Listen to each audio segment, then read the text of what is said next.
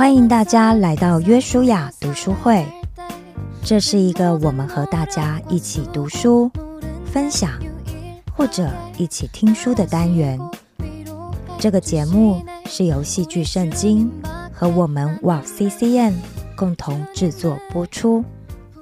而这次我们要读的书，是由基督教旧事传播协会以及淡江教会制作的。《水到渠成》这本书，这本书是由廖年明以及张路德两位服侍者累积过去的辅导经历，集合了三十篇生命故事汇整而成。这里面的故事主角，最年轻的有十八岁，最年长的有六十六岁，有单身男女。有夫妻，有父母，有孩子，也有爷爷奶奶。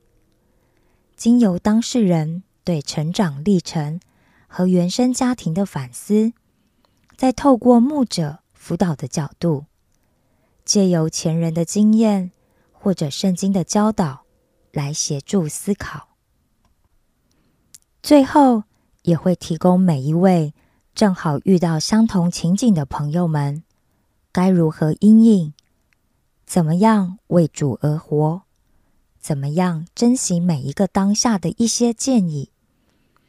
但愿每一位朋友都可以在这里得到鼓励，学习到智慧，并且得到从神而来的医治与安慰。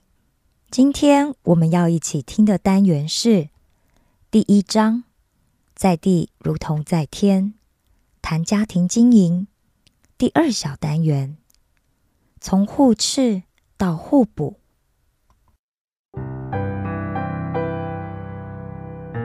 一至二，从互斥到互补。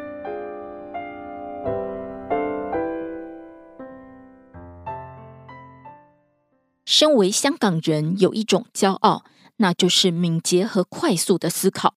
能在别人有反应之前就已经想好办法，捷足先登，就觉得是成功的一步。这也是从小所受的教育，不论是父母还是老师长辈，对小孩与对自己的期盼和期待也是这样。可惜在快速和敏捷的思考中，往往就会忽略过程中的很多事情。虽然最后的确是有被处理好。但在进行中，因没有思考周全而造成的破坏，就比事情没有处理好来得更严重。我和老公相处时，有很多时候都是我主动。第一，是因为我脑袋很灵活，很快就想到最好的方法，也很有自己的主见。而最重要的是，老公很顺从我，使我觉得很被爱着。但经过几次生命会谈中，学习到快。更应该叫抢先，不见得就是对，就是赢。夫妻之间更不应该用输赢和对错去经营。自从有了这个觉悟后，每当和老公有交集的事情时，都先把我马上就想到的方法放下，诚意的问他有什么想法和做法，也会跟他说：“其实你的方法也不错啊，我们就这样做吧。”这个改变让老公觉得他的意见有被接纳和被尊重了，人也变得更主动和自信。有一次，我要安排一个活动，以前老公都是听我指挥，默默的站在后面听我差遣，但这次他不止主动给我建议，还主动跟参加的人互相交流，让活动办得非常的成功，也让我的工作变得轻松了。看到老公的这个改变，我很感动，更庆幸自己觉悟到要放下自己抢先和快的习惯，让我们的关系更亲密和进步。之后，我发现对老公有更大的包容和接纳，就连他的慢，我都觉得是有智慧的表现。原来我以前都误会他了，以为他没有主见和想法，原来只是他在顺从我，都是他在迁就我。甚至有时是在委屈自己。当我开始真正了解他的想法后，发现我也开始慢了下来，在想法上不再追求速度，也能体谅理解他的想法和感受。就算自己明明知道有更好、更快的想法，但我也甘心乐意听从他的建议和做法。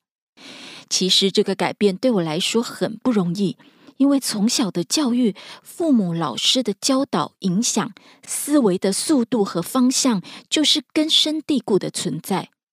但我相信，只要知道问题在哪里，就可以获得改善和进步。时间的快慢不是问题，能持续的为双方关系带来益处才是最重要的。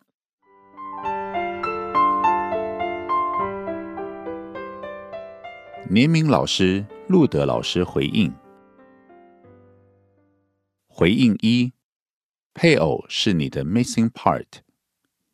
这是典型兔子小姐与乌龟先生的故事。妻子快手快脚，像是兔子一样；丈夫则行事温吞审慎，像乌龟一样。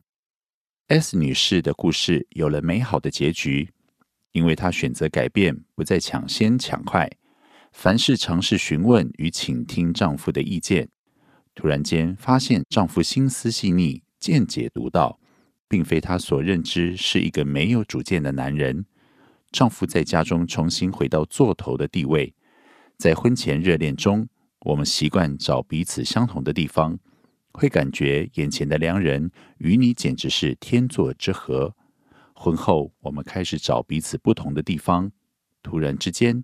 你会感觉彼此仿佛来自不同的星球，两人南辕北辙，一个来自金星，一个来自火星。如何让互斥成为互补，是婚姻最大的功课。首先，我们要了解彼此个性的特质。个性没有好坏之分，善用它就是优点，误用它就是缺点。一般来说，人格的特质可以粗浅分为四大类。第一类。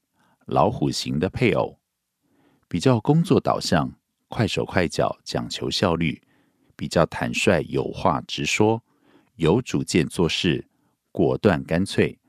然而过度了，则会对人缺乏耐性，口快心直，容易伤人，强人所难，忘了尊重他人的感觉及需要。第二类，孔雀型的配偶比较人际导向。活泼、热情、风趣，善于交朋友、打点人际，也善于影响、说服他人，习惯凭感觉与直觉做决定。然而过度了，则会过于善变，说好的事，一会功夫就变卦了。做事情没有计划，习惯急就章、临场应变，易让配偶血压升高。生活比较没有规律，东西爱乱扔。第三类，猫头鹰型的配偶，比较冷静理性，善于做计划，做事按部就班，有条理，生活也比较有规律。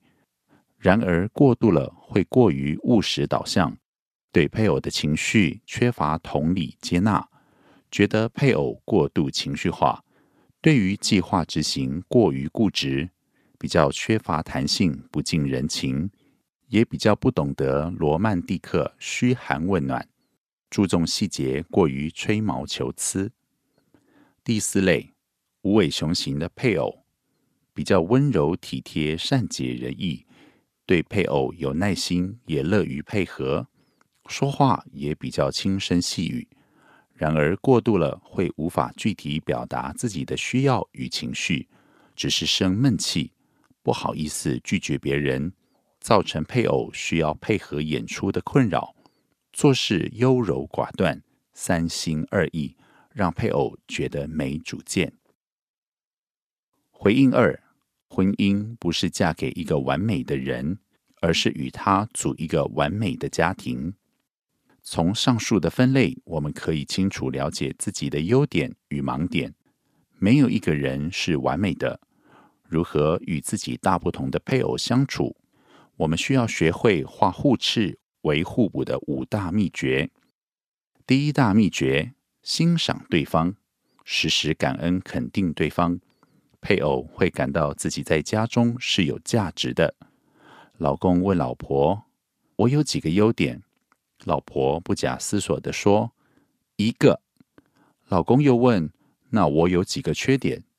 老婆直率回答：“像天上的星辰一样多。”老公随口又问：“那你为什么还爱我？”老婆说：“你的优点像太阳，太阳一出来，所有的星辰就不见了。”这是个我非常喜欢的故事，时时提醒我要聚焦在配偶的优点上。第二大秘诀：接纳对方的弱点，调整自己的问题点。当我了解自己也有许多弱点与盲点，我开始变得更谦卑，期待配偶也能接纳我的缺点。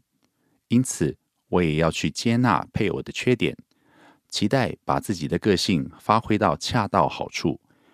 避免过犹不及。第三大秘诀：停止操控，尊重彼此差异，不要尝试改变对方。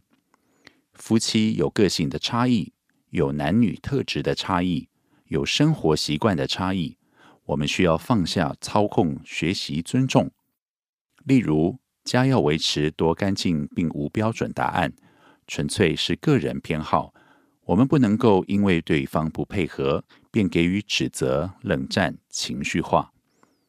有一个故事令我印象深刻：一个南方姑娘和一个北方大汉成了家。姑娘的口味清淡，大汉则无辣不欢。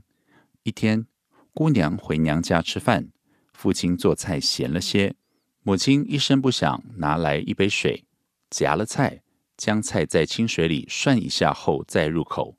忽然，姑娘从母亲细微的动作里领悟到了什么。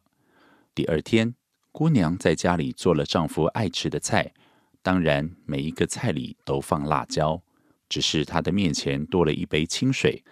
大汉看着他津津有味的吃着清水涮过的菜，眼睛微微的湿润。之后，大汉也急着做菜，但是菜里已找不到辣椒，只是他的面前。多了一碟辣椒，吃每一口菜前在辣椒里蘸一下，每一口他都吃得心满意足。因为爱，他们一个坚守着一碟辣椒，一个坚守着一杯清水，所以爱是家中最好的粘着剂。第四大秘诀，请听对方。对方正在说你看不见、想不到的事，因为性格不同。我们所关注的焦点也有所不同，所以要尝试倾听配偶的提议与建议，因为那是来自上帝的声音。第五大秘诀：共同寻找双赢的方式。婚姻没有一赢一输，只有双赢和双输。我与妻子的体感截然不同。夏天我不吹冷气，怕身体受寒；妻子则不吹冷气，睡不着。后来我们共同找出双赢的办法，房间还是开冷气，不过我戴着头巾，穿着长袖长裤睡觉，就不用担心身体受寒了。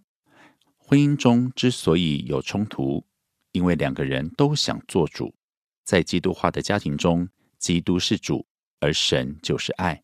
当我们以爱为依归，去看待每一个差异点，你会发现，配偶就是上帝给你最好的礼物。觉察是成长的开始，是不是？让我们来进行自我反思，去发掘我们生命中的盲点呢？第一，配偶有哪些优点是我所欣赏的，恰好可以弥补我的不足？第二，我有哪些缺点需要配偶的接纳？第三，我需要接纳配偶哪些缺点？唯有实践才能带来改变。我们要不要来尝试做个练习，与所爱的人很专注的聊一聊？第一，当面肯定配偶的优点，告诉他有你真好。第二，当面感恩配偶接纳了你哪些缺点。第三，与配偶聊一聊自己哪些做法过于强势，一定要配偶接受配合。本节目由旧事传播协会淡江教会共同制作。